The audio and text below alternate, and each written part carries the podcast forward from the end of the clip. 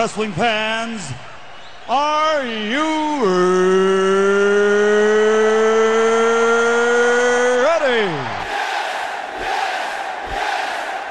For the thousands in attendance and the millions watching around the world, uh, let's get ready to rumble!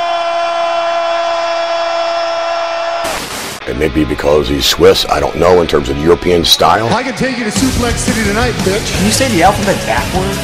Walking with your ass backwards. You're not funny and nobody likes you. This ain't Monday Night Raw! This my friend! Is Wrestle Rant Radio.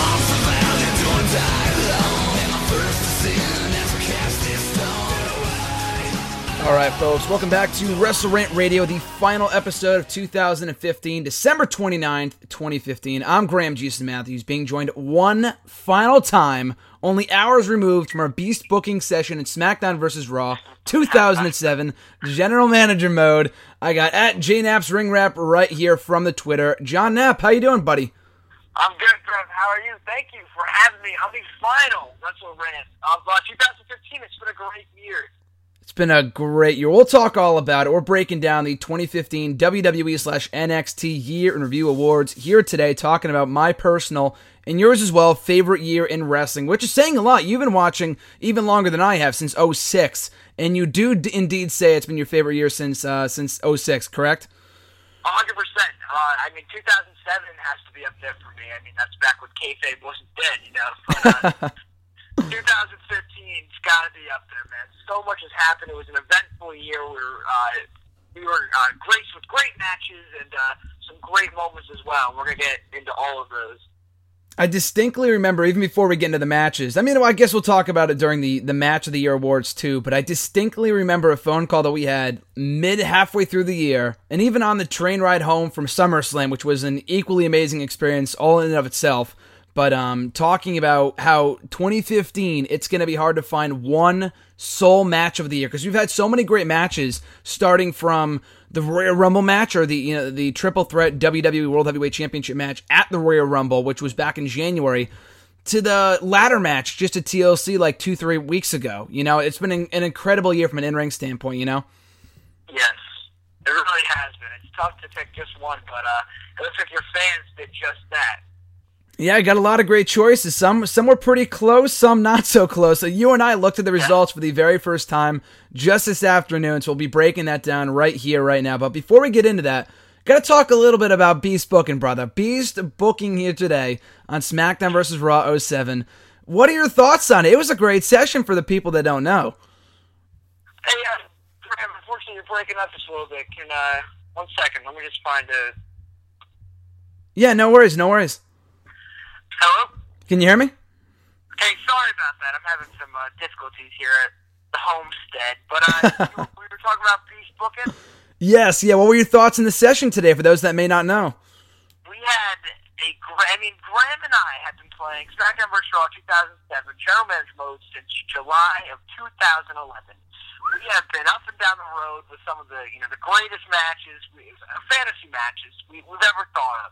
And uh, Glenn and I like to pat ourselves on the shoulders as uh, some of the best bookers in town, I guess you could say. But today was uh, no different from the usual trend. We had a lot of uh, new content to book and watch play out. Um, and it was it was it was just fun from start to finish. We uh, got new rivalries going on. We uh, just uh, finished WrestleMania and we went into Backlash. And next time I see you, we're going to go into Vengeance. Uh, it's good for for all the uh, the hardcore fans who know what we're talking about. It's a, it's a great time. it's an absolutely great time. One of my favorite wrestling video games, and that while we we're at your place, while I was there earlier this afternoon, just got done playing 2K16, which we'll get to in just a second before we get into the year in review awards. Um, but SVR 7, always a great game to play. Looking forward to getting to Vengeance when the next time we hook up, hopefully either next Monday for the first Raw of the year or whatever it may be next month in 2016. Um, but like you said, been playing since July of 2011. I haven't been even doing this show that long, much less anything that long. That's almost five years. And I made the promise to you a couple months ago.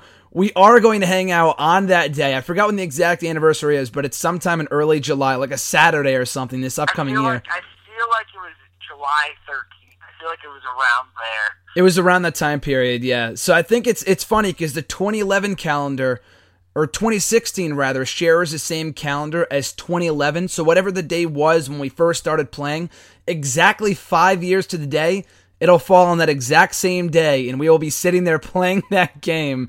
And uh, so cool. Still going, we're still going strong too. I have no intentions of ending GM mode anytime soon. We got past oh, our no. 10th year. We're already 10 years in in the game. It's just incredible. That game is so much fun. We sound like the biggest marks in the world right now. it's crazy. It is, it is truly a great time. For a game, I, I, I was telling you today, we got we got to like film. We got to like film some of this stuff. People would pay to see what we do. Here. Yeah. We got, I got people asking me all the time, like, what are the latest? After I tweet out, what are the latest results of the uh, of the latest Beast booking session at Zach Donegan? Act today, uh, you know, asked you today what the card was, and it was an incredible card. Can you read it down for me off the top of your head from Backlash 2011 in the game? Well, for Backlash 2011, it's our 10th Backlash. We've been doing this for a while, but we started off with a uh, a great matchup between a young Carlito and Randy Orton. Mm-hmm. Carlito being the heel, Randy Orton being the babyface. Uh, Randy Orton went over Carlito. Following that, we had uh, Shelton Benjamin versus Bobby Lashley for the Intercontinental Championship. Shelton Benjamin retained his Intercontinental Championship in a great match. Then we had Undertaker teaming with the British Invasion, William Regal and Paul Burchill, versus this new form, newly formed monster mash of uh, the Great Khali, Daivari, and Umaga. So that was fun. Following that was the uh, World Tag Team Championship matchup between Harlem Hell, uh, the name for our tandem of Booker T and Kane, and they were taking on the team of John Cena and Chris Benoit, who were on their way to become the longest reigning World Tag Team Champions in our universe. Um, and so that was a fun match. Uh, John Cena and Chris Benoit did win that match. Uh, after that was the greatest of all time. Who is the greatest of all time? Eddie Guerrero versus The Rock. And so following The Rock and Eddie Guerrero, we had a great uh, main event for the WWE Championship. It was uh, the Rated-R Superstar taking on our winningest WWE Champion in our universe, uh, in the history of our universe, uh, the Animal Batista. And Edge pulled a fast one. Uh, he beat Batista with uh, some shenanigans involved, and we're going to see what's uh, what's to come with that rivalry. But it was it was a great great booking session we had today. Such a great show. All top to bottom, all six matches, not even including Kid Kash and Hardcore Holly on the kickoff show, AK uh, Heat, that had four and a half stars. Every single match, four and a half stars, which is incredible. It truly was. I mean, my goal going into that show, I mean, my goal for a long time has been I wanted a six match card with uh, that got all five stars up and down the up and down the card. And uh, we haven't done that. We've done that on like four match cards and five match cards. But um, that's my goal is to get a six card uh, pay per view and five stars for every match. And we were pretty damn close uh, tonight with uh, four and a half stars for each matchup. And hopefully, come Vengeance, we will accomplish that goal the next time we hook up, hopefully next week. But also today, we were able to play, or I mean, I was able to play or watch you play for the first time on You've Been Playing It Since You Got It for Christmas. WWE 2K16, what are your initial thoughts on the game?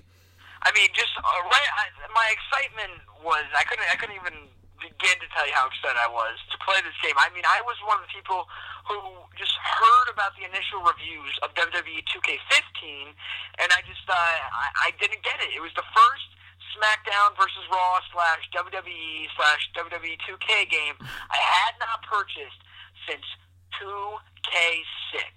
It was the first game I, or not 2K6, I apologize. SmackDown 2006. I apologize. Yeah. Or no. Raw 2006. Basically in 10 one. years. Yeah, it was the first one I hadn't purchased in almost 10 years just because I heard it wasn't it wasn't even close to, you know, their their original standard of gameplay. And um and so I got this one and I heard so many great things about it and just the fact that they had the largest roster in uh, WWE games history, you know, I had to at least try it out and uh, it's honestly it's amazing. I'm right now I'm you know finishing up the Stone Cold showcase, which is very well done. I uh, showed you how they incorporate the uh, real life dialogue of Jim Ross and uh, Jerry the King Lawler uh, during the cutscenes of that game. The gameplay is outstanding. I was telling you how it actually feels like a challenge. I mean, over the years I've gotten so good at the WWE games as I imagine a lot of people have, where you know you're just flying through the showcase or flying through the season mode, where you know it's, it's not even it's not even fun. The replay value is just so low because you're dominating everyone. Mm-hmm. And I mean, they really made it a, a very realistic and fun wrestling game to play. So I'm. I'm, I'm I'm bonkers about that game. Actually, when we get off, when we're done recording uh, Wrestling Rant Radio, I'll tell you where I'm going. That's the finish of the Stone Cold Showcase. Jeez, I can't wait. It looked like so much fun too. Because today, when I was there, you played the uh, the tag team match from Backlash between Two Man Power Trip and Brothers of Destruction. So, and it's cool how they have those bonus matches, like matches you would never really think of, but at the same time, like the milestone matches between like Austin Whipwreck from ECW, like matches like that are cool that they included. Definitely, definitely. I mean, yeah, they have uh, Stunning Steve Austin, Ricky the Dragon Steamboat.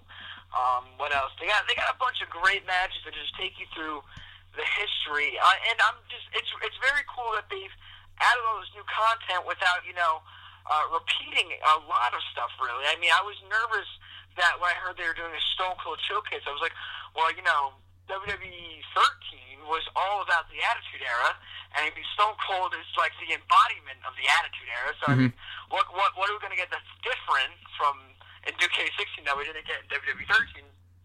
But I must say, it just goes so much more in depth with everything that WWE 13 did not do. So I really appreciate everything that 2K16 has to offer.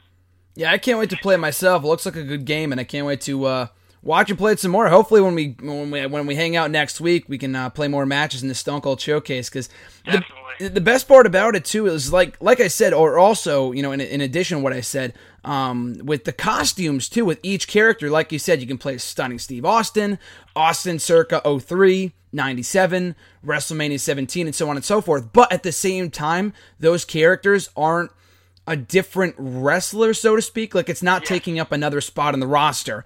So you could still play as like the Adam Roses and the Zack Ryders, which isn't really important to everybody. But I don't know. I like I like having those guys in the game so you can have like the losers to beat up on or the additional, you know, the Enzo Amores and the Colin Cassadys and Baron Corbins. Like the NXT guys are a cool, a little addition too. Yeah, but you and I, you and I were talking about one thing that we we're not sure if the game got all right was uh, the ranking system, the rating yeah. overall for the uh, the WWE superstars. And I, I, I'm under the belief, I, I subscribe to the belief that WWE games purposely skews the ratings of these characters, you know, like making Chris Jericho an 86 overall when, you know, Rusev is like an 88 and, you know, he's a loser now.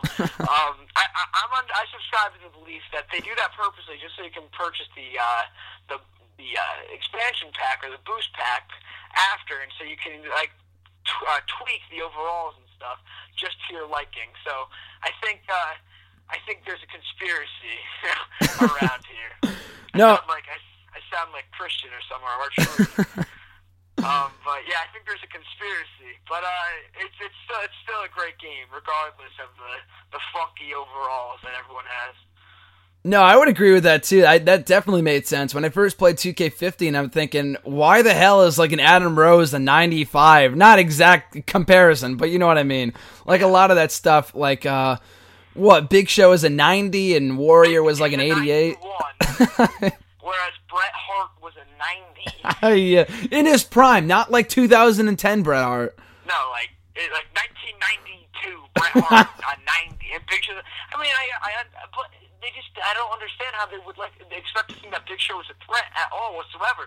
What was the last match that Big Show? The last important match that Big Show won, and they're gonna make him you know better than Roman Reigns, better than the, on par with The Rock. that's, that's a little laughable. A little laughable, but uh, can't wait to play that game some more. WWE 2K16, strongly recommend it. So that being said, we'll get right into now the WWE NXT or you know, slash NXT 2015 Year in Review Awards. John and I are the only ones that have seen the results so far. They came out. I closed the polls late last night. They're up now, or they're done now. The the results will be up right now. So we'll start from the bottom and work our way up, starting with the feud of the year first. And the nominees were and the voting was open from December 1st to just yesterday after Raw. The nominees were uh, John Cena versus Kevin Owens, Brock Lesnar and The Undertaker, Roman Reigns versus Bray Wyatt, Randy Orton versus Seth Rollins, Kevin Owens versus Sami Zayn, and Bayley versus Sasha Banks, winning it for the 2015 Feud of the Year, according to you guys, is Bayley versus Sasha Banks at 35.6%. The runner up was John Cena versus Kevin Owens with 23.7%. So, John, what did you vote for? What did you want to win? And your vote, what were your thoughts on uh, Bayley and Banks as a feud of the year? I actually uh, voted for. I didn't even vote for the runner-up. I voted for Brock Lesnar and The Undertaker. now I know that we've seen this rivalry before, and it wasn't exactly a fresh concept, but I just thought that in terms of producing the coolest and most uh, entertaining content in WWE this year, I thought Brock Lesnar and The Undertaker did a great job over the summer um, really, really from Battleground to Hell in a Cell. So they, their the rivalry spanned uh, quite a long time this year, and I thought that they were, you know, they really revitalized their characters, uh, especially the Undertaker after you know that brawl he had with Brock Lesnar in, on a July edition of uh, Monday Night Raw where Brock Lesnar goes, "I'm gonna kill you," and Undertaker's like, "You're gonna have to." like, I haven't, I, I never, I haven't seen the Undertaker, you know, that badass in a long time. So I thought that rivalry, that rivalry was uh, very entertaining. But I, I can't even argue with Sasha Banks and Bayley taking the, uh, taking the cake here, taking the prize because uh, they had, they had a phenomenal match at NXT Takeover Brooklyn, and they followed up with a, a, another great match in their 30-minute Iron Man match and uh, I really can't complain. I I, I I agree. I agree with I, I agree with the fans. No, I agree too. I personally thought also that Taker and Lesnar were going to win it just because it's been the most prominently featured feud. It also won feud of the year for the Slammy Awards too. Um, I didn't vote in any of these, but I personally figured that that one would win. But not thinking about Bayley and Banks, I included that because I was trying to include certain feuds from NXT, and I included Owens and Zayn. Other than that, there weren't really many standout feuds. Like Balor and Owens wasn't really a standout feud. Um, so I included Owens and Zayn, and the other one that came to mind was obviously Bayley and Banks.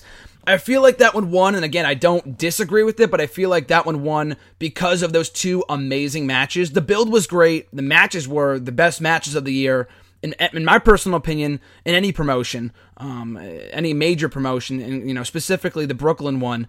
But the build after that, after the Brooklyn match, they really didn't do much. They weren't on TV much. They had an amazing video package for the match and a great contract signing. But other than that, the feud wasn't, there really wasn't a feud. Whereas with Lesnar and Taker, you can name at least five or six moments that were great throughout the feud. I, I still go with Bayley Banks here, but I do agree for WWE's feud of the year it's got to be Lesnar Taker, like you said.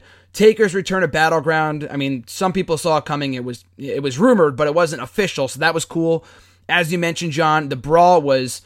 Oh my god! I mean, you talked about a couple days or a couple months ago when we were when it first happened, like the top 100 moments in Raw history, as seen on the network, or that DVD that came out in like in 2012 or something.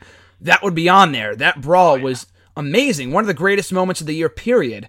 So you had that, the, mo- the moment at Battleground with Taker coming back, the Raw before SummerSlam in Minneapolis, where Taker low blowed Brock Lesnar, and he got a huge chorus of boos for that. The match at SummerSlam was good. The Hell in a Cell match was good. The Raw before Hell in a Cell, when they both came back and Lesnar walked out in Texas and he got booed um, when Taker tried to confront him. So I thought they had a great feud. Can't really disagree with Bayley and Banks.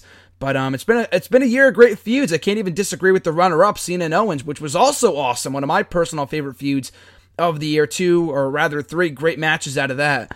Um, so I can't disagree with the fans there. Well, doesn't it speak to the success of 2015, where you have you don't have a clear-cut winner? mm-hmm. There's there's so many choices that are plausible choices, but you know, I, the fans spoke Bayley and Sasha Banks. They had no, like we said, they had two great matches, and I think to the point of which um, you were speaking earlier about how Bayley and Sasha Banks weren't on uh, NXT a lot uh, for the build to their uh, their 30 minute Iron Man match. I just think that you're so uh, we as fans. I can't even. I got to speak for myself. We as fans are. Um, so used to seeing like these prominent rivalries overexposed and you know all these replays and video packages being shown where that if if we don't see something for a week, you know, we, we lose interest or we forget about it. Mm-hmm. But I think that um, I, I did see that contract signed between Bayley and Sasha Banks. I thought it was phenomenal, just because it it, really I, I felt like it meant like it felt like it meant something because the if you look at the contract signing, for example, between uh, Charlotte and Paige. I mean, how many contract signings do we see on the, on uh, Monday Night Raw throughout the course of a year?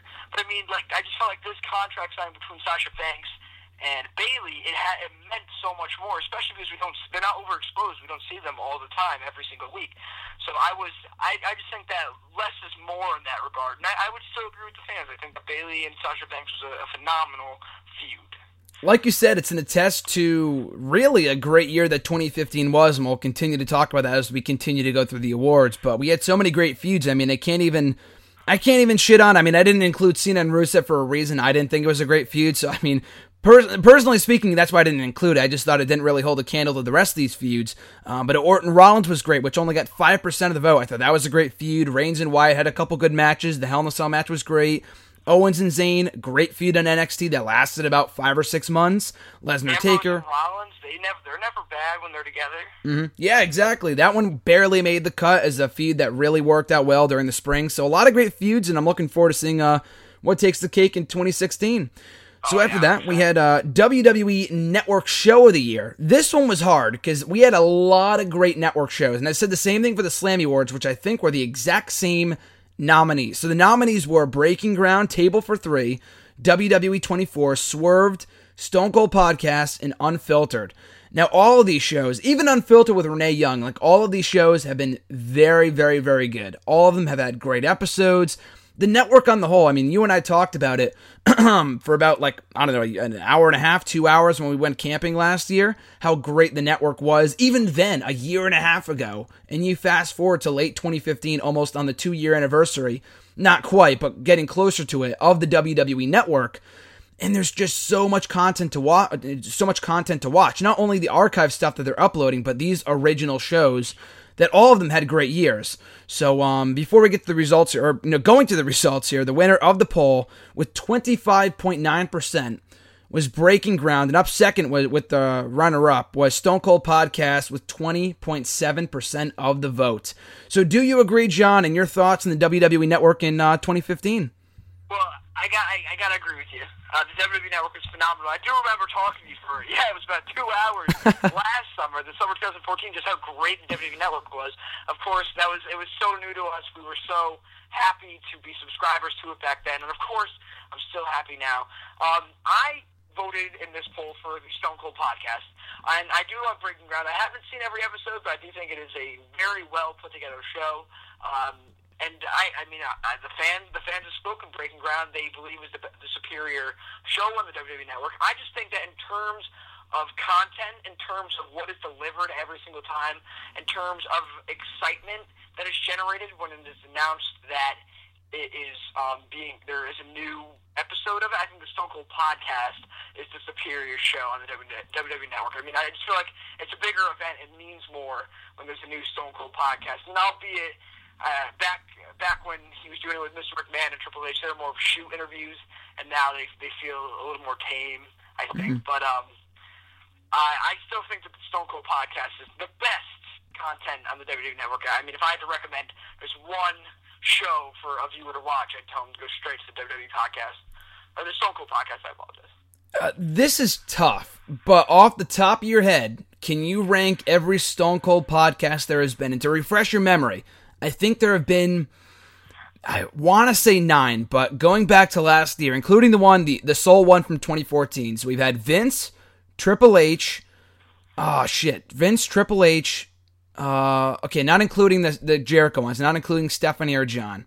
Vince, Triple H, Lesnar, Heyman, Paige, Edge and Christian, Shawn Michaels, and I think oh did I say Heyman? Yeah, I did. So I think that's six right there off the top uh, off off the top of my head that I believe I think that was all of them.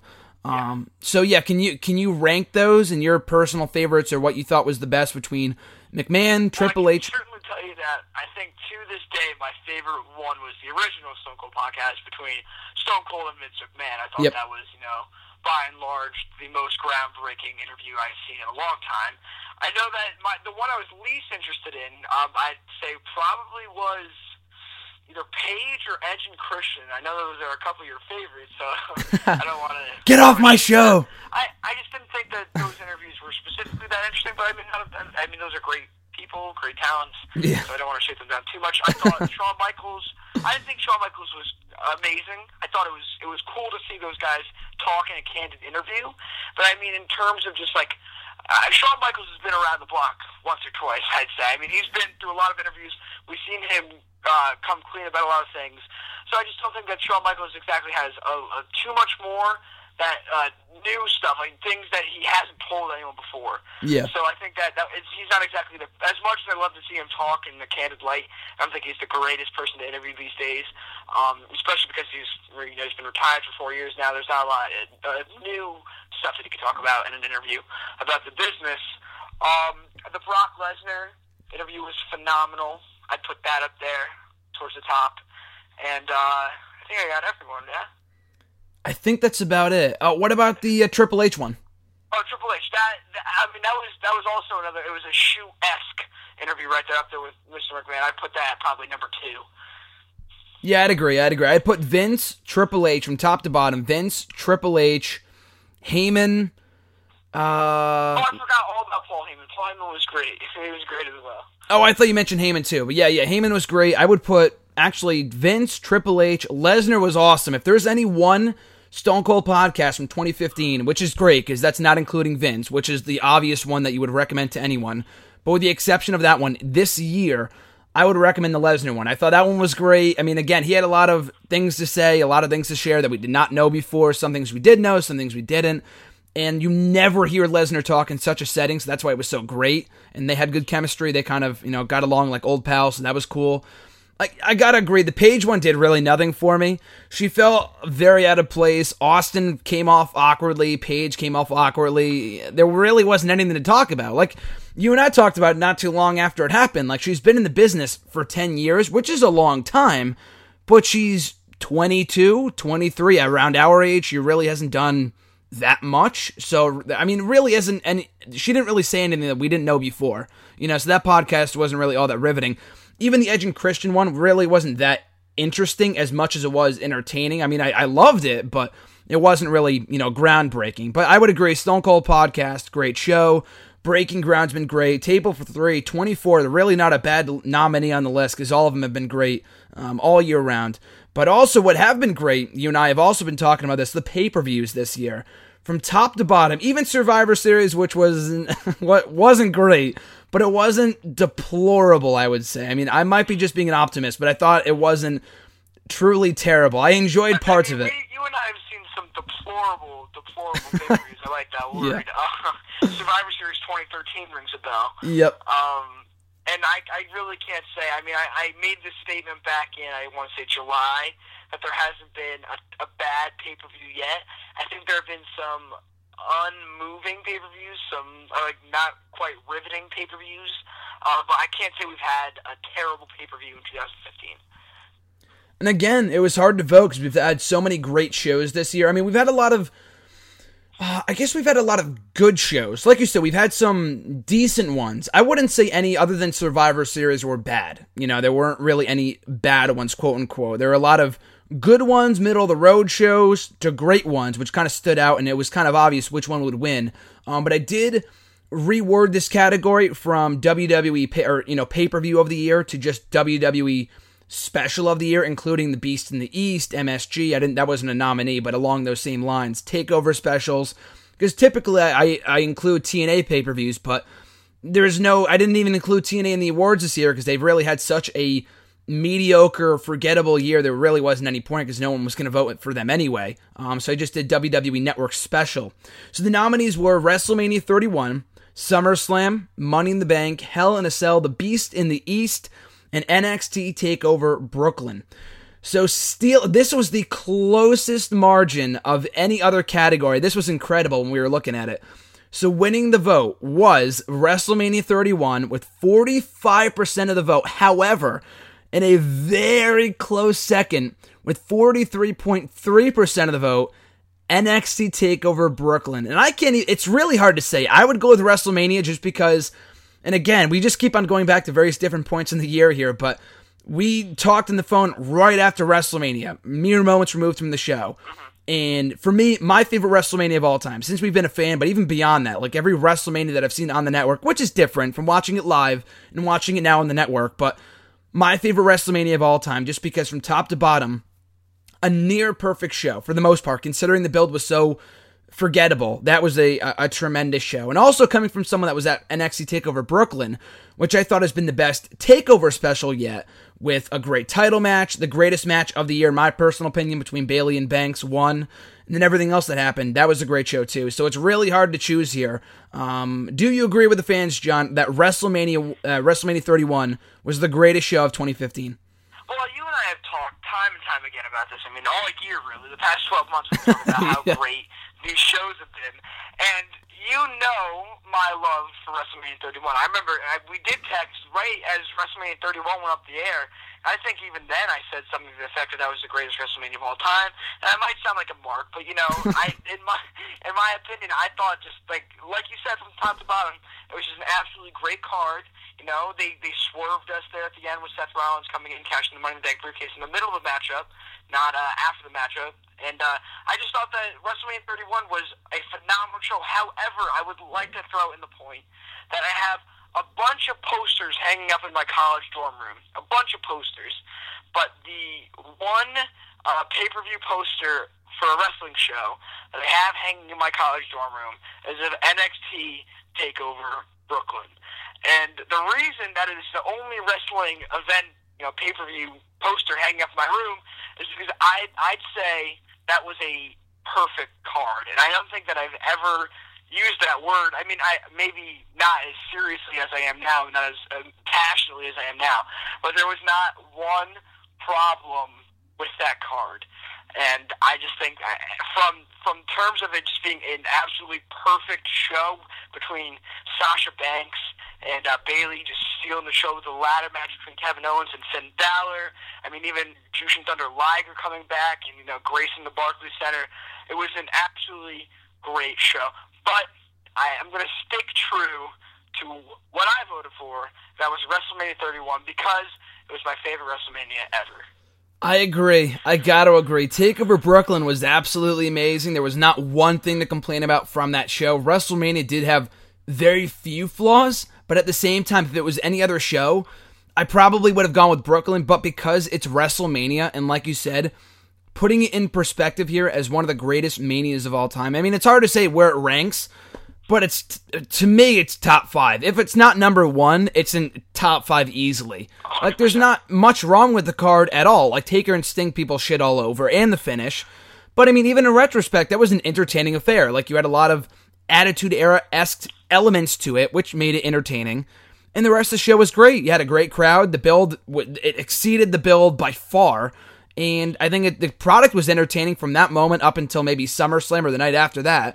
It was it was entertaining for a solid six months or so consistently, which you really can't say for any other pay per view. So I got to go with I, I got to go with WrestleMania, and this is coming from someone for both you and I that were at SummerSlam, which I thought at that time and still to this day was a very good show. Um, you know, despite being four hours, which kind of dragged the points, but it was still a great SummerSlam.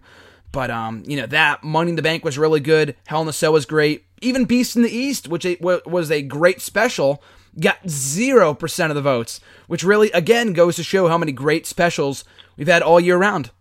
Exactly, and I think it's just it's an interesting dynamic to see how in 2014 I thought SummerSlam, which is the sister show to WrestleMania, mm-hmm. I thought it outshined it outshined WrestleMania, and this year I would say it's quite the opposite. I think WrestleMania outshined every. Uh, main roster pay per view this year. I think that WrestleMania we say. I mean, like we like we were just saying, it, it's a great card.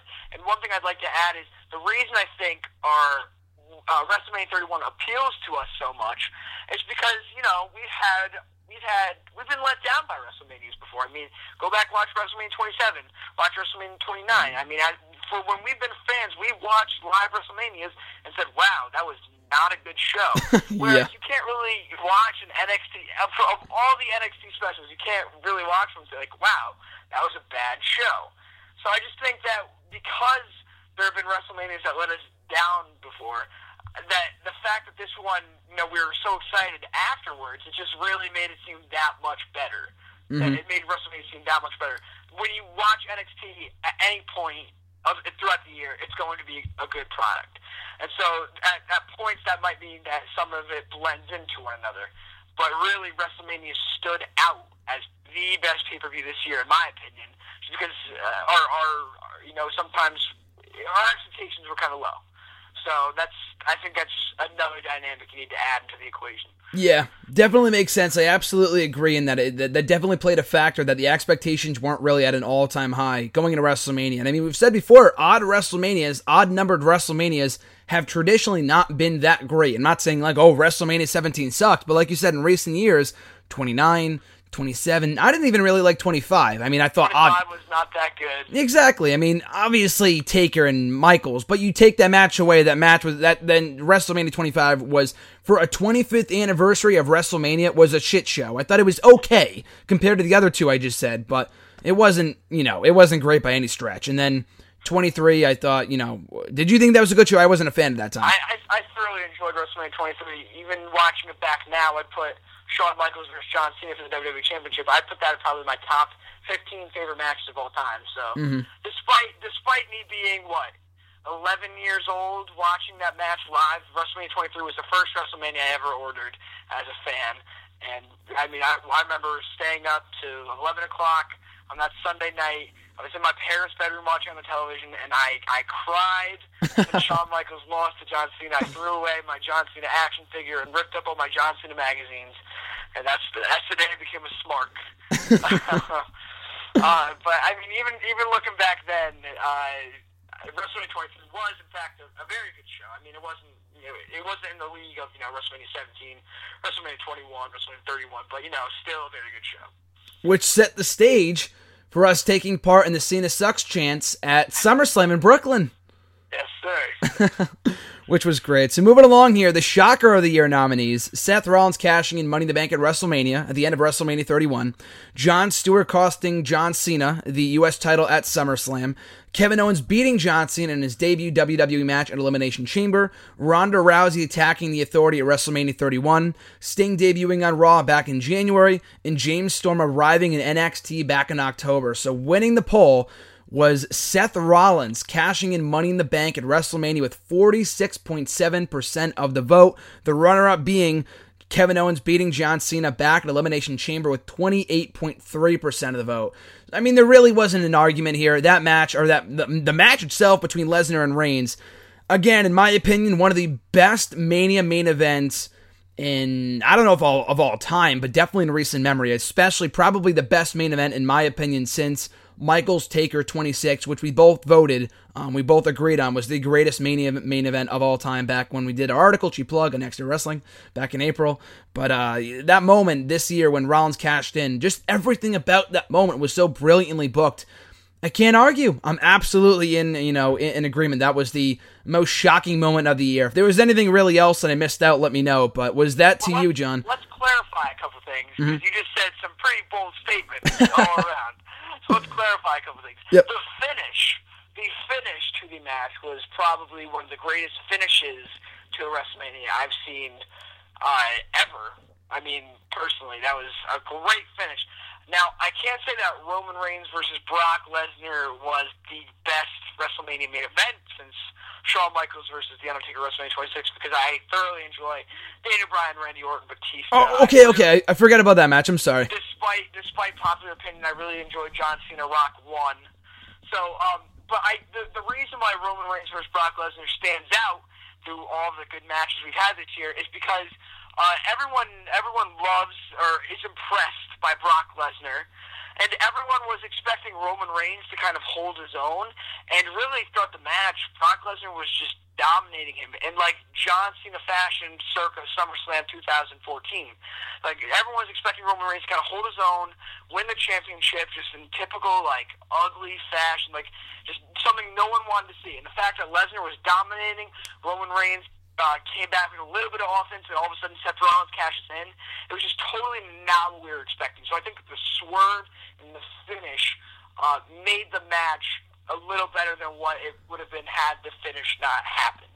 So I think that from a technical standpoint, that match really isn't in the league of other matches we've had in recent years. But I think just, just because the characters um, were were so great in Roman Reigns and Brock Lesnar. Not that the build was great, but I just think that Brock Lesnar has become his own household name, his, his own entity, you know, of this huge superstar. And then Roman Reigns, you know, he's you know the up and comer, the underdog. I think that the characters really added the characters combined with the finish really added to the the um, dynamic of the match. Mm-hmm. So I think that that is what really made the finish of WrestleMania 31 so great. I agree. I feel like it was the best booked Mania, Mania main event in, in a long time. Anyway, I mean, with the exception of you know Rock beating Cena at 28, which I thought again was amazing. I'm with you. I thought that match was great too. I mean, I'd I, say that's probably the most creative finish. Yes. I I've seen not that uh, not that I've seen live, but probably the most creative finish since Shawn Michaels and Bret Hart going to sudden death. Yes. At WrestleMania 12. I agree, especially at a time when WWE feels so creatively stagnant. You know, for them to have Rollins cash in, like you said earlier, it felt like he was going to cash in after the match, not during the match, which first had never been done before. 10 years, almost to the day that the Money in the Bank ladder match debuted at WrestleMania 21. At WrestleMania 31, someone finally cashes in successfully at WrestleMania. Rollins finally wins the title. Roman Reigns doesn't win the title. Lesnar doesn't get pinned, sticks around. He re signs with the company. You couldn't have booked a better finish. I thought that finish was the absolute best thing they could have done and something that no one, it wasn't like, oh, what a great finish that we all saw coming that they should have done. No one predicted that. No one saw that coming, which was why it was so great. I mean, you and I are in the majority of people who thought they knew exactly either Reigns or Lesnar was going to win, and then after the bell rang, someone's hand was raised, Rollins was going to come down, but just no one expected. I mean, and it's not even a big jump. I mean, Rollins still cashed in. It's just the fact that it happened in between the bells and not after the bells just made it that much more uh, monumental, really. And mm-hmm. it's, it's just it's the small things like that that really add to the product. I agree. It, like you said, one of the most creative, well done finishes Definitely, easily of the year. I mean, obviously of the year, but even going back to uh, Mania main events, just in terms of things that people did not see coming, even with Rock and Cena. I mean, it was like, oh, you know, Cena might win clean or Rock might win. I don't know if it's going to be clean. That was shocking, all right, but just no one ever really could have booked this. And like you said, it's not really a stretch. It happened during the match and not afterwards. But just the way it all played out and just the way that Lesnar wasn't pinned, he still remains technically unpinned since WrestleMania 29, since he broke the streak at 30. So um, I-, I, loved it all around, which contributed to it being my favorite WrestleMania of all time. But I have to agree, definitely most shocking moment of the year. And from there, we move on to the Women's Wrestler of the Year award. And notice how I didn't say Diva because there are people from NXT included in here as well. So the nominees were Nikki Bella, Paige, Charlotte, Sasha Banks, Bayley, and Becky Lynch. And winning the poll with 57.6% of the vote was Sasha Banks, with the only runner up being Bayley with 13.6% of the vote, not even Nikki Bella. So, you know, from a kayfabe standpoint, Nikki was champion for what? Nine months of the year. So I would have to go with her as quote unquote diva of the year. But I mean, if you got to go with the women's wrestler, I know her main roster run has not been great just because she's been underutilized. She's not been losing. She hasn't lost a single match since she, since she came to Raw. But she, um, you know, all year round, including the stuff from NXT, her match of the year nominees, her matches with Bayley, Sasha, Becky at like four or five consecutive takeovers, coming to the main roster, being one of the most over women on the show. It's got to be Sasha Banks. So, are you in agreement with John? Was Sasha Banks the women's wrestler of the year in WWE? Well, I actually uh, I threw my I casted my vote for Nikki Bella because I was under the same ideology as you. That I thought we're respecting kayfabe here, we're going to say that Nikki Bella really. I don't, I don't want to say carried the Divas division, but I mean she really did her part. I mean a lot of people uh, subscribe to the conspiracy that oh they were just you know using her so they could erase AJ Lee's name from the history books, which I, I didn't really subscribe to that theory. They have no problem mentioning her name to this day, so I don't think that they really cared whether she was the longest reigning women's cha- or divas champion or not. I just think that there was no one really who was worthy of taking it from Nikki Bella throughout the 300 and some odd days that she was champion. Now, um, I think that she she didn't blow me away as a Divas champion, but I thought she held her own, and I thought she put on some uh, some bearable matches, and she was uh, I mean she was overlooked and throughout this whole Divas Revolution deal. I mean, everyone was so excited to see Sasha Banks, Charlotte, and Becky Lynch come up. I mean, and Nick, I, Nikki Bella is a good talent. I mean, I have to, I have to be the first one to say it. Like, she is, she is a good talent. She has a good character down. I mean, so I, I, I cast my vote for Nikki Bella. I'm a huge fan of Sasha Banks. I totally think that she is the future of women's wrestling in the WWE. But as far as 2015 Women's Wrestler of the Year, my vote went to Nikki Bella. Yeah, I mean, it's hard to argue from a kayfabe standpoint. She was champion for nine months of the year, but I think what was really what separated the two again for like women's wrestler of the year and diva of the year, which are two separate things. I mean, you can you know diva of the year is definitely like what WWE classifies as total diva of the year, whatever. Uh, from Sasha Banks' standpoint, for, for in her defense, I would go with her. I would go with Nikki Bella too, but I'm you know I was surprised Sasha won by such a large margin. I guess we don't have many Bella twins, many members of the uh, the Bella Army, you know, voting in these polls. But uh, I, I feel like with, with Nikki as champion, she did hold the belt for nine months. It wasn't a terrible reign, like you said. I I definitely agree. She's come a long way. She's improved a lot, like, and I mean a lot compared to where they were even two years ago. They were the worst. Even, even in 2014, the main the main Bella was Brie Bella. Yep. They, and everyone was just so obsessed with her because she was Daniel Bryan's you know significant other. I mean, mm-hmm. now Nikki Bella totally took the took the horse by the reins, and now she's like the dominant Bella of the of the scene. Yep. So I think, yeah, just even in the last year, she's really turned her her career around. I agree. I mean, I hate to say it, but she's worth keeping around. She's over. She sells merch. She's probably the most popular woman on the roster.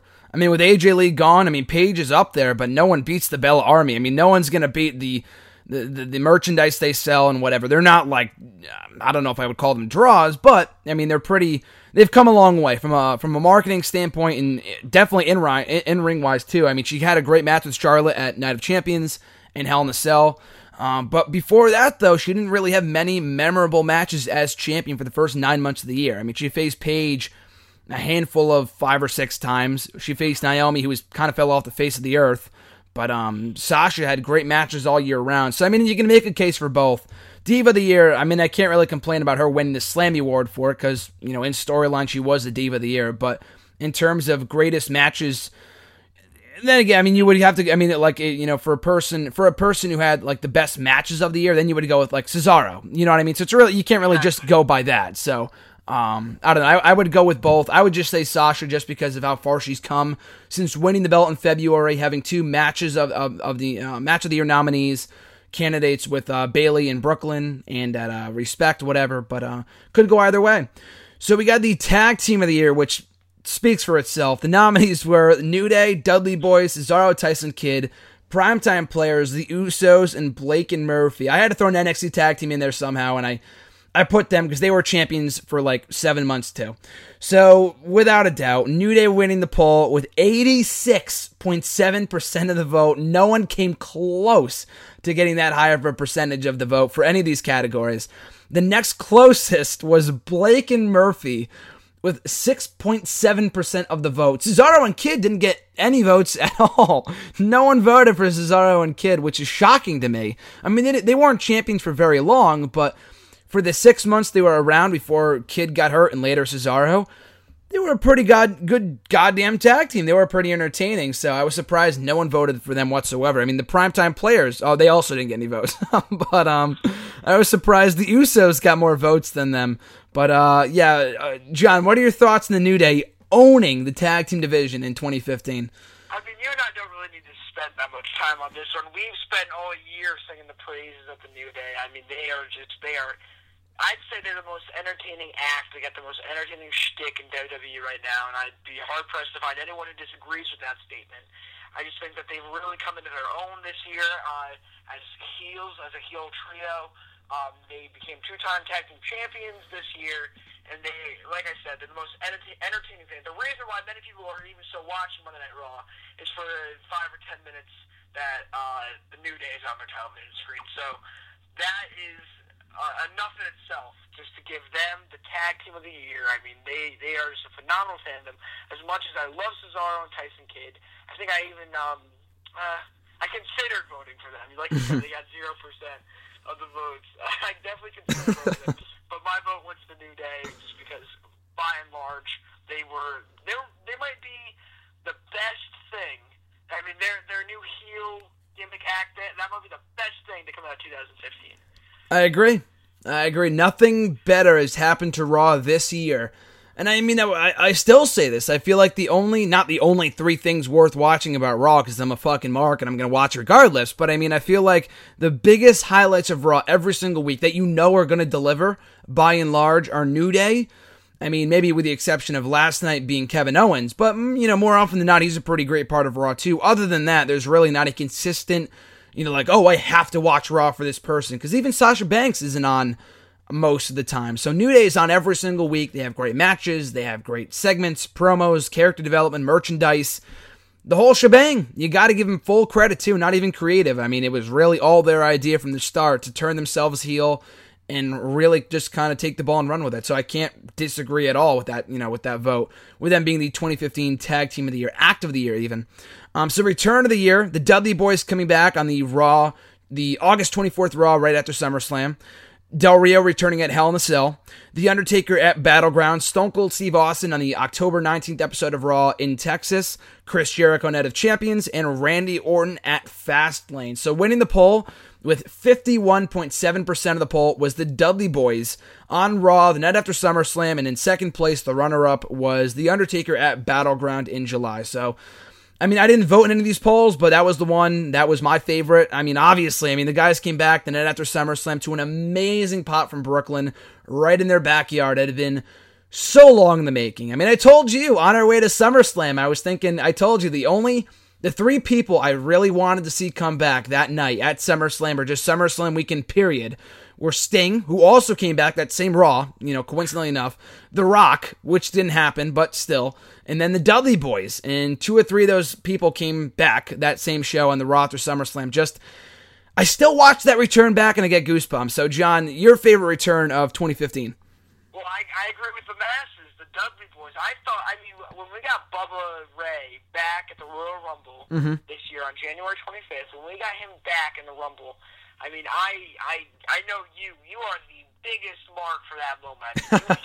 I think you played that you played that clip on the WWE Network more times than anyone else in the history of watching Bubba ring. Yes. But uh, that moment was just amazing to see, and he did the whole did the whole shtick with R-Truth at the Royal Rumble, and I only dreamed back, and I only dreamed of seeing him and D-Von back in tag team action in the WWE, and well eight months later, here they are on Monday Night Raw, and that return was just phenomenal. I mean, I like that that Monday Night Raw. All in all, was probably the greatest Raw of the year.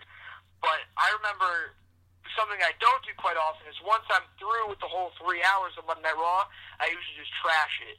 I kept that Monday Night Raw for a couple, uh, at least a couple days after, just so I can go back and watch uh, the Dudley Boys interrupt the New Day because that was just a phenomenal moment. If Xavier Woods right to the table, JBL's call was awesome for that return, and I just think that that hands down Dudley Boys great. And I, I don't want to take any credit away from the other uh, the other nominees, but I just think that the Dudley Boys. I know I I, I mean I might not have been too into the uh, spoilers back then uh, but or the dirt sheets. But I didn't. I I really didn't have any clue that they were coming back. I didn't even know they were rumored to come back. Mm-hmm. So that was just a total surprise to me back then.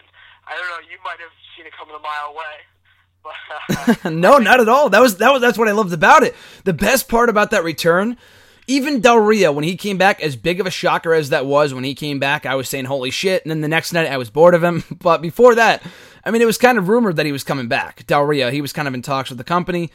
The Dudley boys, they haven't been at all. There was not a single not a single indication they were coming back, you know, let alone at all, but even just that weekend, just it was that's why I love it because there you it's really hard to keep a true surprise in wrestling these days. And that's why that, that reaction, like I said, I still go back and watch that moment. Even at the Royal Rumble, like you said, I've talked to you about it maybe like no less than a million times.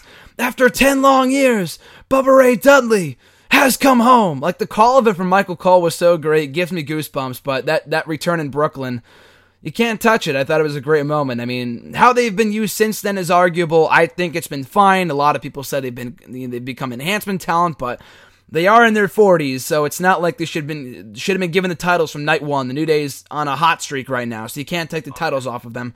So I'm not complaining about how they've been used, but just that moment was great, and the, the art, you know, it, it, it's really hard to come by a, a, a, true surprise nowadays. Like you and I go by, you know, we talk about this all the time. Our favorite returns have really been stuff we saw coming. It was, for me, anyway, for like The Rock, Brock Lesnar, both of those things. I don't know if I can say that, but I mean, I, I see your point. Well, I mean, so at least it wasn't like, oh, um, you know, here comes Brock Lesnar, but it was like I kind of had an idea beforehand because even when like the crowd is chanting for Brock Lesnar the night after WrestleMania 28, you know, but even still, um, uh, but even your favorite return of all time, Shawn Michaels in October of 2007, was something you did not see coming, correct? I, I see, like I said earlier, kayfabe was 100 percent so yeah. Seven, and I legitimately thought that Randy Orton ended Shawn Michaels' career. Like I was in tears when all that happened. I just I never thought that Shawn Michaels was coming back. So when uh, Shawn Michaels' music hit the night after, I believe it was No Mercy, after mm-hmm. Orton uh, won the title, I was just I was in tears again of happiness, of joy. Uh, that I mean that that has to be my like just the most. That, I was it was the most evocative thing I've probably ever seen on WWE television, other than like maybe The Rock returning.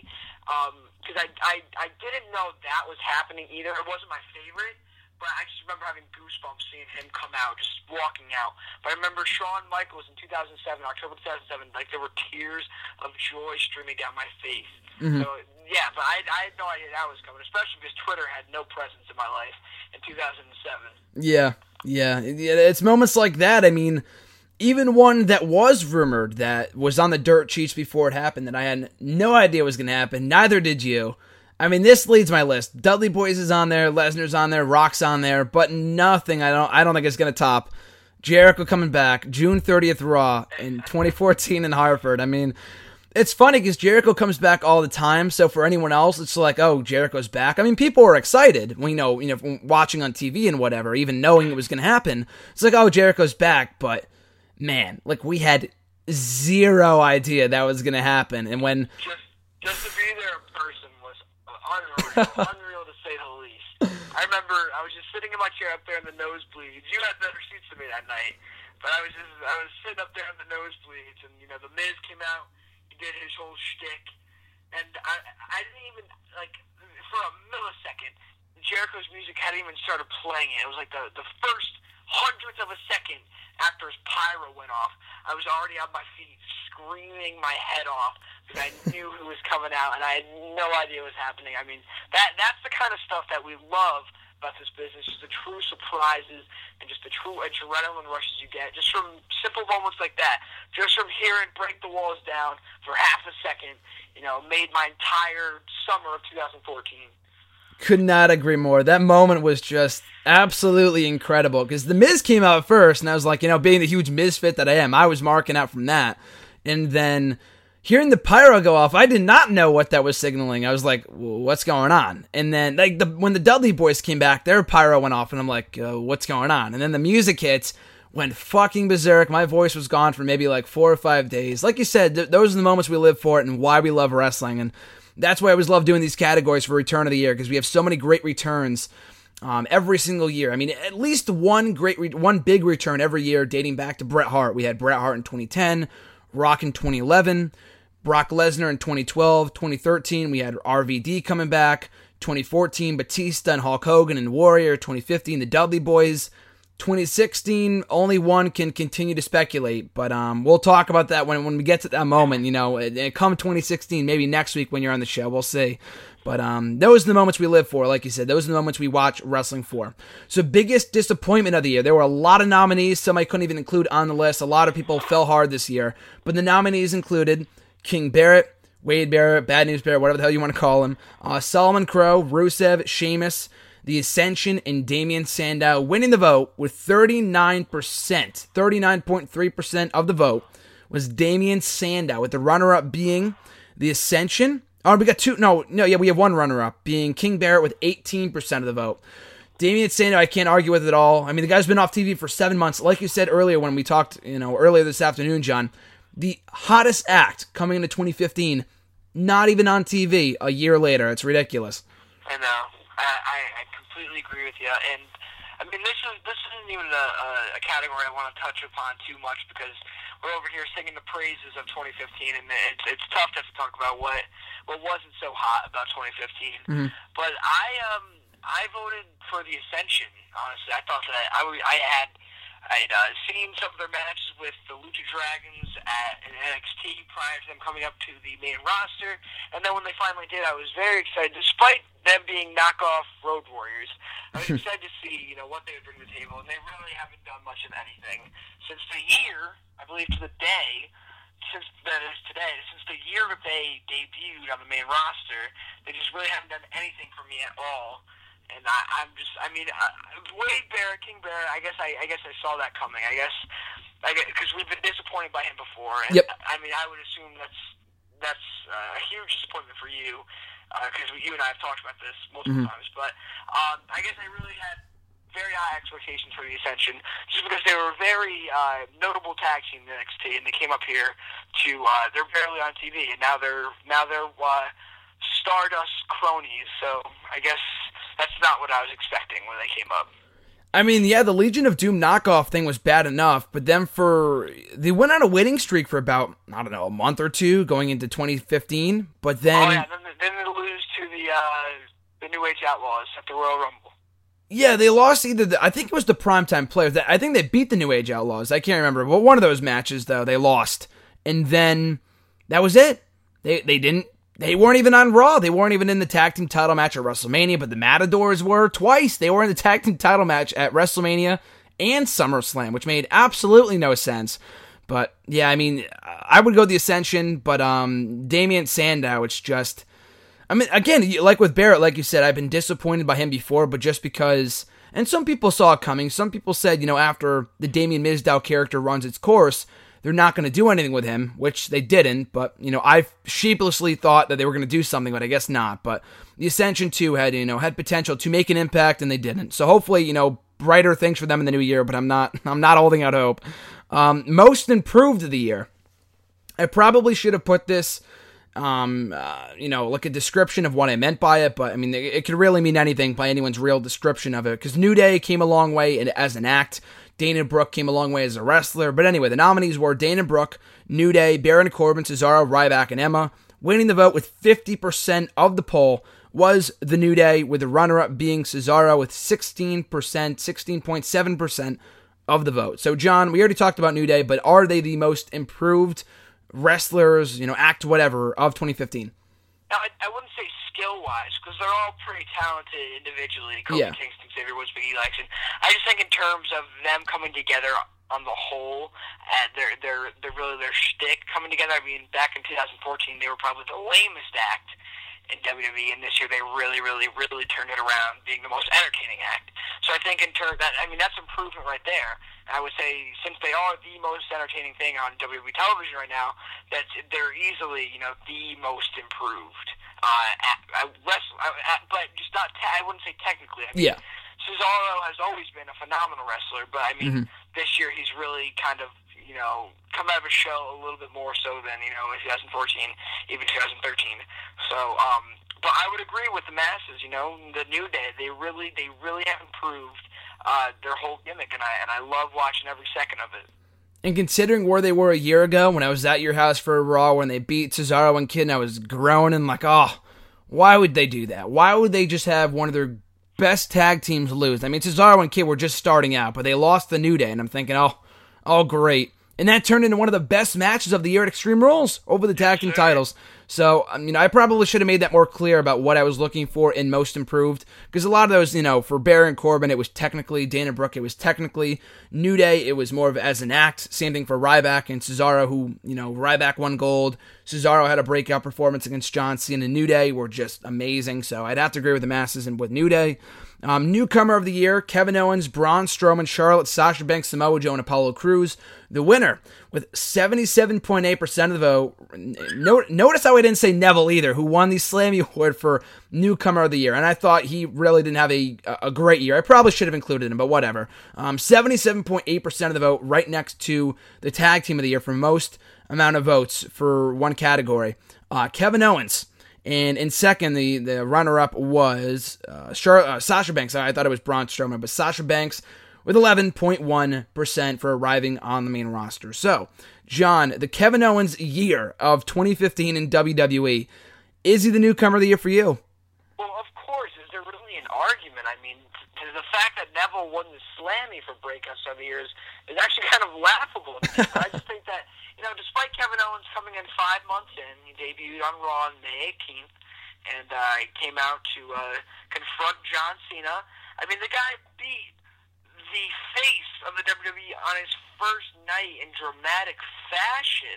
And they went on to have a series of phenomenal matches with John Cena and just great rivalry altogether. I mean, he had a great match with Cesaro at SummerSlam. He's had he's been consistently uh, one of the most entertaining um, uh, personalities on Monday Night Raw. I mean, between like you know there were moments of uh, where he uh, powerbombed uh, Machine Gun Kelly off the stage on Raw. Just moments like that really made him uh, just a huge personality on Monday Night Raw. And to be quite honest, I can't remember the last time a guy debuted in the same year and really became a staple of Monday Night Raw in that same year.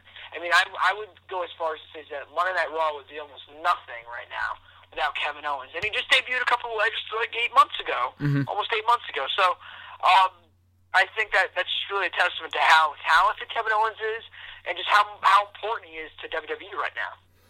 I know it might be a big stretch, but it reminds me of the breakout year that Brock Lesnar had in 2002, arriving on the scene, taking out Rock in clean fashion at SummerSlam to win the belt. Granted, Owens did not win the World Championship, but I don't think he should have, because Brock Lesnar, you know, I'm not going to go on a huge rant here, but had Brock Lesnar stuck around, would he have been a multi time world champion, or would he have been knocked down the card? Probably not, because he was a special attraction. Owens, despite losing to John Cena twice in back to back matches in the summer, did not, you know, a lot of people have had great debuts, knocking off John Cena in their, in their not in their debut match, but they've gone on to feud with John Cena from the get go. But where are they now? You know, like even Sheamus, he floundered for years before he finally became world champion again. Kevin Owens didn't win the world title off the bat. He beat John Cena his first night in, went on to win the Intercontinental Championship, the NXT Championship early on in the year. Let's not forget about that. So, I mean, you can't really deny that the 2015, to me, other than Seth Rollins has been a one of the best years for Kevin Owens. I would say I was saying, you know, back in June, the wrestler of the year was Kevin Owens. Um, we'll get to that in a second with who I thought it could be and who won the vote. But uh, Kevin Owens, no doubt in my mind, was the newcomer of the year, and I look forward to uh, bigger and better things for him in 2016. 100%. So, match of the year, final two categories here. The nominees. It's getting down to the nitty gritty, Graham. You got it, brother. You got it. And we already know the results, but for the rest of us, for the rest of you fine folks out there who do not know the match of the year for 2015, what you guys voted was, well, before that, the nominees Brock Lesnar, John Cena, Seth Rollins, which me and John did watch only about a month ago on the WWE Network. A phenomenal match. My first time watching it back since it happened, which I couldn't believe, but it was great. So that match from the Royal Rumble Roman Reigns and Brock Lesnar at WrestleMania 31. Kevin Owens and Finn Balor for the NXT Championship at the Beast in the East special. John Cena versus Kevin Owens at Money in the Bank, you know, slash Elimination Chamber. Doesn't really matter. They're kind of the same match. Bayley versus Sasha Banks at NXT TakeOver Brooklyn. And then Brock Lesnar versus The Undertaker inside Hell in a Cell. So, and I completely agree with this vote. My favorite and and the best match of 2015. There's no there's no argument in this, Graham. There's no argument. It was the best match of 2015. No argument at all. It was with 49.2% of the vote. Bayley versus Sasha Banks NXT Takeover Brooklyn, with the only runner-up being not even close. Brock Lesnar, Cena Rollins from the Royal Rumble. Easily the best WWE match of 2015, but for oh. in, in, terms of NXT, it's got to go to Bayley and Banks, no doubt. I, I I completely agree. And it's funny because WWE.com ranked their top 25 matches of 2015, and they actually had the reverse. They had the triple threat being the best, and Sasha Banks and Bayley being the runner-up. So it's funny to see what your fans think, and that is what I agree with. In that Sasha Banks and Bayley had I mean, it's easy to say that they have the greatest women's wrestling match of all time, but I, I mean, in terms of my fandom, I would put that in maybe the top three matches that I've watched and just totally been in shock and awe. I mean, they stole the show at the Barclays Center. They stole the show. I mean, I, I felt bad for Kevin Owens and Finn Balor in that ladder match because they they really couldn't stand a chance next to Bayley and Sasha Banks. Mm-hmm. And I just think that it, it's unfortunate because we've had so many great matches in 2015. I mean, the list of matches you just named, we'd be lucky to have one of those in a calendar year. But we had all of those in just one year, which is really unheard of for this period in WWE. And we had all of those phenomenal matches, and it's two little spunky 20-something-year-old girls from the developmental system of WWE taking the prize. I couldn't be more proud of them. I completely agree. Uh, it was it's it's fantastic to see that these girls are just they're they're really they're really revolutionizing. I hate to you know use that word that WWE loves to use, revolution, but they're revolutionizing women's wrestling. They're revolutionizing wrestling. Period. Mm-hmm. I mean, I hate to sound like an asshole, but if you told me a year, or maybe not a year ago, because you know women's wrestling was already kind of coming back into the limelight in NXT around this time a year ago, but if you told me two years ago that my favorite match and the best match of 2015 would be a women's match, I would never believed you. Because, I mean, back then, NXT was still kind of growing. But you're not going to see, you know, a main roster. I, I, you know, when I was putting together my best matches of 2015 for Bleacher Report, and I don't think WWE.com named any women's matches from the main roster either. I, I couldn't see, I don't think I remember seeing one. The only one that came to mind was the Fatal Four Way in, I think it was England made uh, maybe Right, yep. you know uh, I don't know if it was in England, but you know what I'm talking about. It was the Fatal Four Way. yeah. Yeah, with Paige, Brie Bella, Becky, Yep. and uh, um, Sasha Banks, and that match was great. But come on, this match, nothing will ever come close. I said it the night after. I said it the day it happened. Um, I mean, I know you're not too fond of the match, but my match, uh, my favorite match of all time remains with the build, aftermath, crowd, everything about it. CM Punk, John Cena, Money in the Bank 2011. But Oh, uh, don't say I'm not fond of it. I still, I still think it's a good matchup. But no, I know what you mean. I just don't think that's one of uh, of all their encounters. I don't think that was their best encounter. But Yeah. go on, go on. No, yeah, yeah. Well, what I'm trying to say is that if there was any match that was going to give that match a run for its money as my favorite match of all time in my seven years as a wrestling fan, it would be Bayley and Banks. It's just because I love Bayley. I loved her before, still love her now. Banks has grown on me all year long. The build, the video package, the aftermath, the crowd, grown men crying in the in the arena for a women's title change was just it was it was magical. I mean, I don't think there's really any other word to describe that match as the match of the year, and I I can't disagree with the fans here. There's you can't disagree with the fans. I mean, other than the triple threat, I can see that, but like we said earlier, I mean, there was really no build to that match. The match was supposed to be Cena and Lesnar at the pay per view, and they threw in Rollins literally like a week or two before the pay per view, and it turned into an amazing match on a what was an otherwise a kind of mediocre show. But this match had everything, and I don't know if anything will ever really come close to topping it. But um, just I, it's amazing. I, I'm speechless. The match was great. Graysky, I hate to interject, but I just want to. I just had to fact check you. And on WWE.com's top 25 matches of 2015, coming in at number 20 was AJ Lee, Paige and Naomi versus Natalya and the Bella Twins on Raw of March 30th. You're lying. Uh, coming in at number 20. Are you serious? And I, I didn't even. I didn't. It's the match that AJ wore the the Bayley shirt. She was endorsing Bayley, and I know she did that quite often. But Oh um, my god! the night after uh, WrestleMania, apparently. I don't. I can't even. I couldn't even tell you that match happened. No, but the only the only thing I remember about that match, other than the fact it got maybe I don't know, fucking ten minutes, but who cares? I mean, everyone gets ten minutes, and then why wasn't I don't know? It wasn't the time limit. The only thing I remember from that match, other than it going pretty long, was the fact that the crowd was shitting all over it and was chanting "You suck, Cena" or "You suck, Brian," you know, at all the women. Saying you suck Uso, like you know what you know what I'm talking about. that, that yeah. that's what people were. Su- that's what the people were chanting at the women during the match. That's the only thing I remember about it. Not that it was a great showcase. This is how this is how uh, Mr. Greg Adkins of described the action. He said after AJ was punished for the bulk of the match, the self-professed Greek goddess finally managed to tag out. That's when chaos reigned. As all six divas charged each other, Nikki went to elbow Naomi, who dodged the blow. As a result, Nikki flattened her sister and was subsequently pinned by Naomi for the win. The match was not only memorable for its frenzied dynamics, but was arguably an opening salvo in the Divas Revolution. Give me a break. I don't know. That might be that might be a little a little uh, exaggeration right there, Mr. Atkins.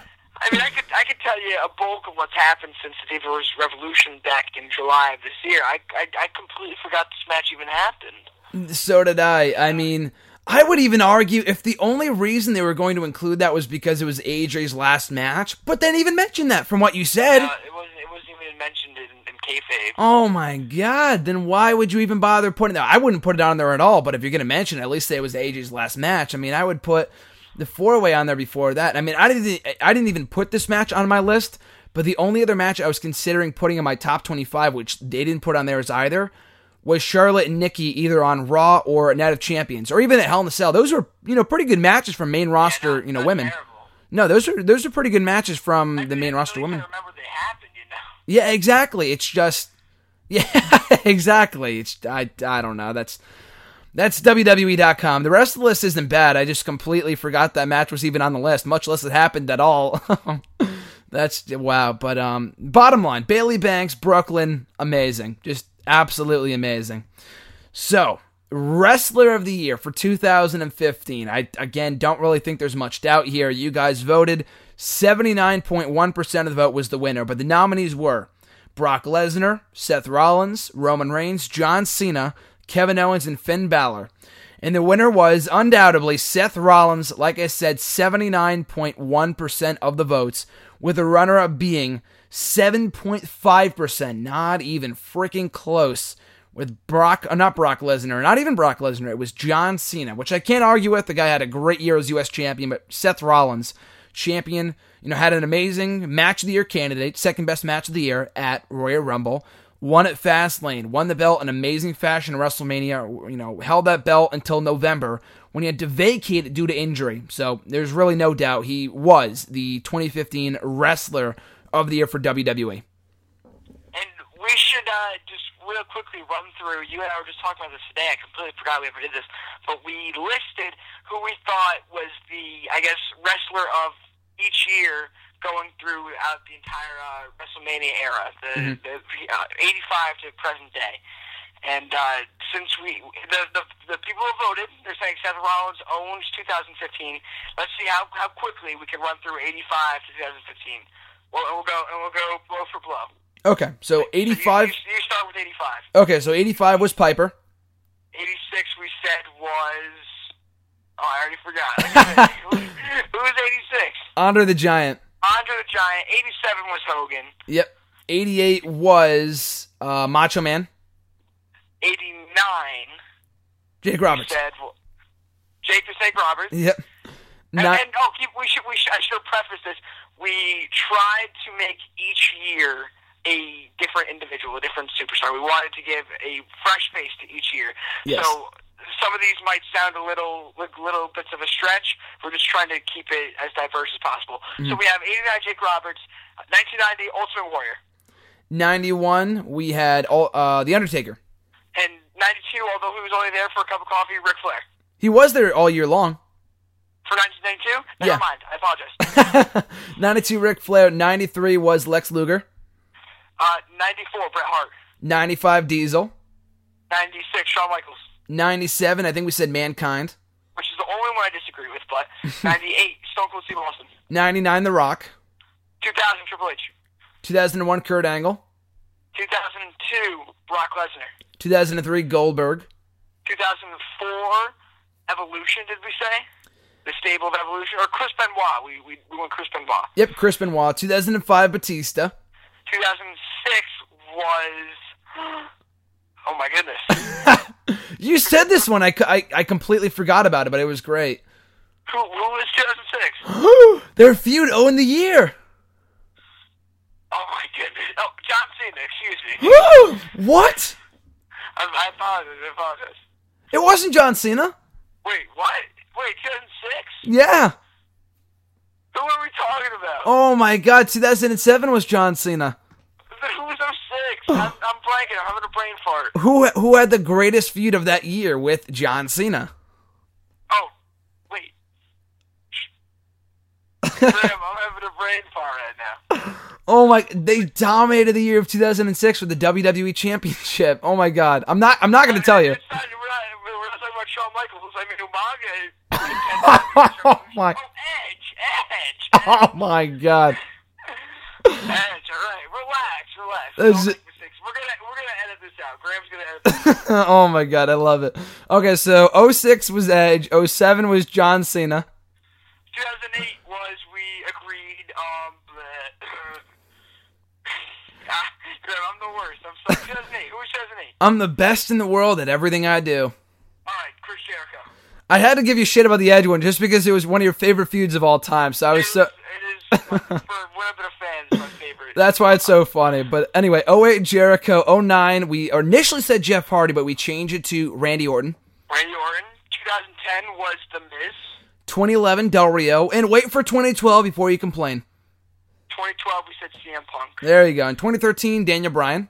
2014 was the only repeat we because we had to give it to him. Brock Lesnar. In 2015 Seth, Seth Rollins. Love it. So Alright, I messed that up a lot. and we did the list like a year and a half ago, so I don't blame you. And there's like 30 people to remember, but uh, and I had some trouble remembering myself. But if you had to take an early prediction, we're gonna go back on this show a year from now. Mark my words, when we do our annual year in review awards episode of Wrestle Rant Radio, we will go back to this one and look at it. What is your prediction for Wrestler of the Year in 2016? I'd love to be risky. I'd love to be risky, but I'm going to keep it safe. And I'm going to go with Roman Reigns for 2016. Okay, I was gonna say we're gonna do do a safe pick and like a bold prediction. So safe pick Roman Reigns, I agree. Bold pick. If I'm gonna if I'm gonna be bold here, I'll go with. Oh wow! If we're gonna go with male superstar of the year, um, Finn Balor. Finn Balor. Wow, that is bold. All right. Oof. And then I'm going with for 2016 Cesaro. Cesaro. Okay, okay, okay. And a little little more safe, but a little a little bold, a little safe. I'll go with uh, Kevin Owens too. That that's both bold and safe. Yes, yes. So I'll go with that. Roman Reigns, Kevin Owens, Cesaro for you, and Finn Balor for me. So only time will tell. But that is the 2015 WWE slash NXT Year in Review Awards for the third consecutive year, the second consecutive year. I've reviewed them with John here on the show. A very fun time, as always, talking WWE 2K16 SVR07 and the year that was 2015 in WWE. So one more time, John, the year of 2015. What does it mean for you? In one word to describe it, what would you say it was? Um, I'd say it was. Can I use a hyphenated word? I, I, I Oh, yeah, yeah, that's fine. I'd go action packed. Okay, that's good. Okay. Yep. From January to December, there was so much action. I, I, I, I don't think you can really disagree. I mean, I think, like you said, I mean, I was gonna, just going to say awesome. I'm just going to go with the cliche and just say awesome, just we've, we've had so many awesome moments. But you could say that for any year. But I, I got to agree. I mean, like I said earlier, there really isn't any other year where we've had that many match of the year contenders that you could rightfully say was the match of the year, you know? So I, I think you're right. Ma- Action packed would definitely, you know, sum up 2015 in a nutshell. Graham, 2015 will go down as both of our favorite years as wrestling fanatics, but I will say I have a good feeling about 2016. I think 2016 will give 2015 a run for its money. So do I. I. I definitely got that feeling too. I've already got my tickets booked. Not really, but when they come out, I will. Both of us. SummerSlam and Takeover. Gotta go Takeover. Yes, sir. Takeover. Maybe Raw too. Maybe maybe we'll throw Raw in there too. We'll see. Oh man, I'm ready for it. I'm ready for Takeover. For. I'm ready. No sleep till Brooklyn, starting right now. Oh, my. Oh my, it's gonna be a great year. I'm already looking forward to it. Uh, 2016 will definitely have its work cut out for it in terms of following up 2015, but it's gonna be a great year. 2015's been an amazing year wrestling wise, and just as a fan, looking forward to what 2016 has to offer. So as always, John, as always, thank you for coming on the show. The first time you've been on the show since oh my god, time. I'm trying to think. I don't think I had you on over the phone over the fall. I think we might have been the ma- the last time might have been. Oh in man, August. Yeah, I I don't even think it was in August. I'm trying to think. Really? We didn't talk. I mean, we didn't review SummerSlam together because I know you were working that day. Ah, even the time I went over to your house and we did John in the Box, I don't think we did Wrestle Rant Radio. No, we did a hashtag. We did. I um I- probably July when we did the um the- Wow. the, the Raw in Chicago. So five months. Well, well, I have to tell I have to tell all of your glorious fans that I prefer to talk to Graham in a setting in which he and I are both in the the same room because I, I I'm not thrilled about the audio quality of when I'm on the phone. But tonight was just uh, it, it had to be done. We're trying to continue the tradition of Graham and I, you know, closing the wrestling year with a bang. So tonight had to be done. I had to call in over the phone. Um, but hopefully over the uh, Christmas break, over the winter break, uh, we get to uh, meet up a couple more times and talk wrestling. Exactly. Well, this would have been in person if I had not forgotten my goddamn microphone here in my house, but we were still able to do the show anyway, both last year, this year, and let's not forget six years to the day yesterday, same Monday, that we went to our first ever Monday Night Raw in Hartford. Oh my! Which was a terrible show. But, you know, we were we were happy to be there. What, you, you didn't love J- Sheamus getting DQ'd and pulling the ref by his shirt to get Oh, DQ'd? my, Mike Chioda just fell to his knees, called the damn match. As, as I watch replays of Earl Hebner getting like shot in the face, and the match still going on. Chioda Oh. rang the bell for a push from Sheamus. Oh my god. All right, guys, we're gonna hype this WWE title match between John Cena and Sheamus for about a month now. All right, and then when we finally get there, we're gonna start it at 11 o'clock, and Sheamus is gonna pull Chioda's shirt at 11:03, and then we're gonna send the fans home very angry. All right, sounds good. Great. Great, great booking. Book it, Vince. I love it. Great idea. You- What? You, can't tell me you didn't love to see Timbaland that night too. Oh, great, great, great guest host. he had no idea what he was doing. Technically, we did get sent home happy, specifically you, because you got a free Jeff. Oh no, wait, maybe that was before, but you got a free Jeff Hardy DVD. No, that was that night. That was that night. No, but I'm trying. I'm, I'm, uh, when I say before, I like I mean before the show, or was it on the way home? It was right before the show. Oh, okay, so it was before the show, but still, that was a great gift. Yeah, a, fa- a fan on the streets of Hartford gave me a a Hardy Boys uh, decorated stocking with a bunch of WWE gifts inside, including Jeff Hardy's uh, newly released newly released DVD, uh, whatever it was called back then. But uh, so I mean, yeah, that made my night, I guess. My life, my rules. I think it was. you go. Oh. Just like my way or the highway. my way or the highway.